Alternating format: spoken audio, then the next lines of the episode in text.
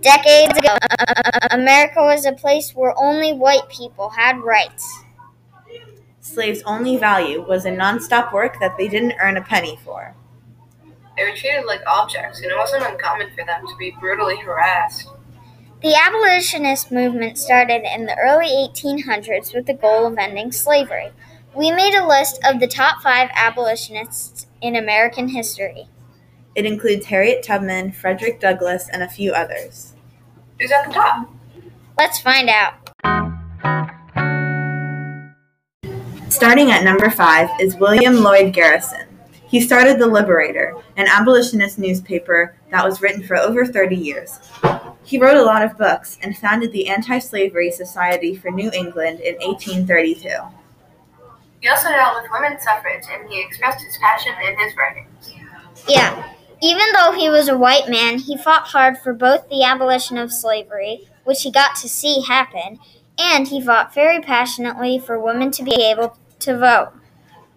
Who's next, Catherine? Coming in at number four, we have David Walker. He wrote a newspaper section called Appeal that talked about the immorality of slavery.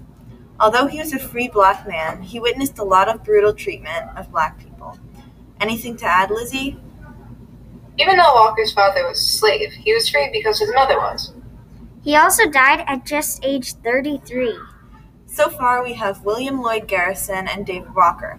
Who do you think would go next? I'd say Sojourner Truth deserves third place.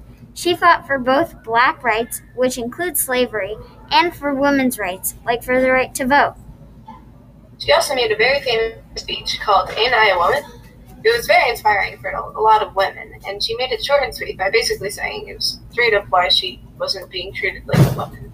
Wait, should we reword that? She was very passionate about the rights she fought for, and she had her own experiences of being a slave. When she was 10 years old, she was sold to someone for a $100 and some sheep. She also became the first black woman to win a case in court against a white man. She did this because her son was illegally sold as a slave. She actually had 13 children and saw most of them get sold off to some other people who wanted slaves. It's all very sad about what happened to her, but she fought against it and she did the most she could to stop anybody from having that spirit experience ever again. Frederick Douglass also tried to do this, and it was a bit different from Sojourner Truth's story. Yeah, he did fight for the freedom of slaves and really for the rights of colored people. He also wrote some books and spoke out publicly. He rose to fame after he wrote his first book, The Narrative of the Life of Frederick Douglass, an American slave, written by himself. He also spent most of his time fighting against slavery, and anyone could see that he was very passionate about this. In fact, he worked with some very important people in the movement, like William Lloyd Garrison and Gerrit Smith, who is an American politician. He's actually a lot like Sojourner Truth because they had both gone through the horrible aspects of being a slave, and they both had a story to tell. They weren't speaking on behalf of all the slaves in the country either, they were speaking from experience. They both remind me a lot of Harriet Tubman. Well, speaking of Harriet Tubman, she's number one on our list. She was a very famous conductor of the Underground Railroad, and she rescued hundreds of slaves. Because of all her actions, in 2016, the Department of Treasury said they would replace Andrew Jackson with her on the $20 bill, but that has yet to happen. She also worked as a spy as well as a couple other jobs during the Civil War in the Union Army. She was on a mission to rescue a bunch of slaves, and it succeeded.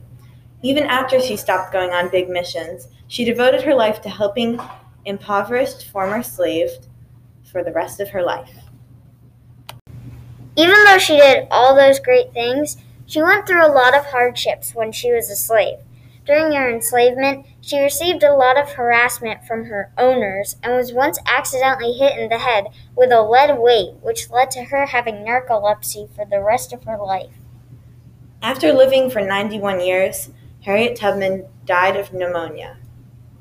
But she's still remembered today and was even dubbed a hero by Barack Obama in 2016 when he was president. All of these people had big impacts on the world, and they helped end slavery in big ways. They will always be remembered for what they did, and there are a lot more people that weren't mentioned in this podcast who also made big impacts in the fight to end slavery. Well, I hope you enjoyed this podcast. See you next time. Bye. Bye. Bye.